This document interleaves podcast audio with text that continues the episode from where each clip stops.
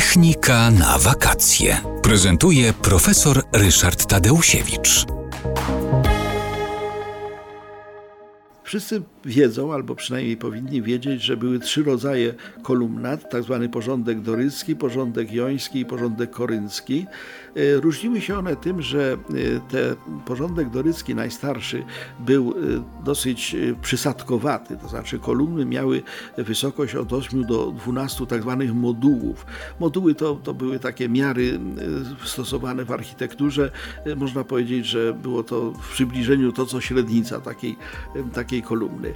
Kolumny jońskie były 16 do 20 modułów, więc były bardziej wysmukłe. Korynckie miały do 20 modułów i e, odpowiednie ukształtowanie góry i dołu.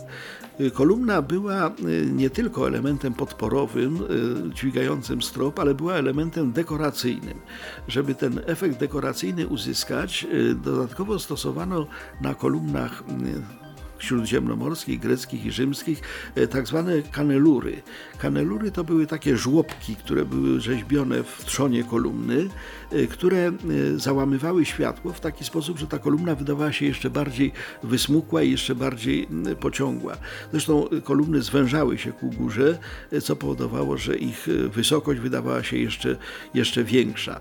Kanelury były ciekawym elementem, dlatego że te żłobki, które były drążone w ścianach kolumny nie miały kształtu półkolistego, ale była to krzywa, którą matematycy nazywają ewolwentą. E, te ewolwentowe kanelury e, powodowały, że gra świateł na kolumnach była bardzo ciekawa.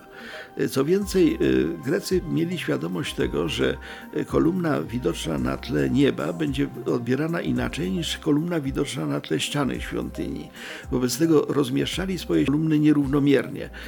Kolumny, które były na tle y, ścian świątyni, na tle y, tego elementu murowanego, y, były rozmieszczane rzadko, dlatego że wtedy to, to tło muru powodowało, że i tak ten strzelisty akcent architektoniczny, jakim były kolumny, był bardzo zaakcentowany. Natomiast te najbardziej zewnętrzne kolumny, to znaczy te, które już byłyby widoczne na, na tle nieba, były ustawiane bliżej, ciaśniej w stosunku do pozostałych, inaczej by się wydawało, że one są po prostu zbyt odległe. Y, kolumna to zresztą bardzo skomplikowany mechanizm poza trzonem kolumny, który najbardziej y, widać. Y, ma ona również bazę i ta baza składa się tam z całego szeregu elementów. Co więcej, Grecy mający trzęsienia ziemi w bazę kolumny bardzo często wbudowywali ołowiane płyty, które amortyzowały wstrząsy, tak żeby ewentualne trzęsienie ziemi nie obaliło takiej kolumny. Natomiast na górze kolumny znajdowała się, znajdowała się woluta, czyli ten taki kapital, y, gdzie liście akantu czy, czy inne elementy dekoracyjne były, no a potem na tym opierano fryz, y, abakus i inne elementy, które y, domykały świątynię. Kolumny są czymś bardzo pięknym i do tego stopnia przyjęły się, że ponad 5000 lat już w tej chwili je stosujemy i ciągle nas zachwycają.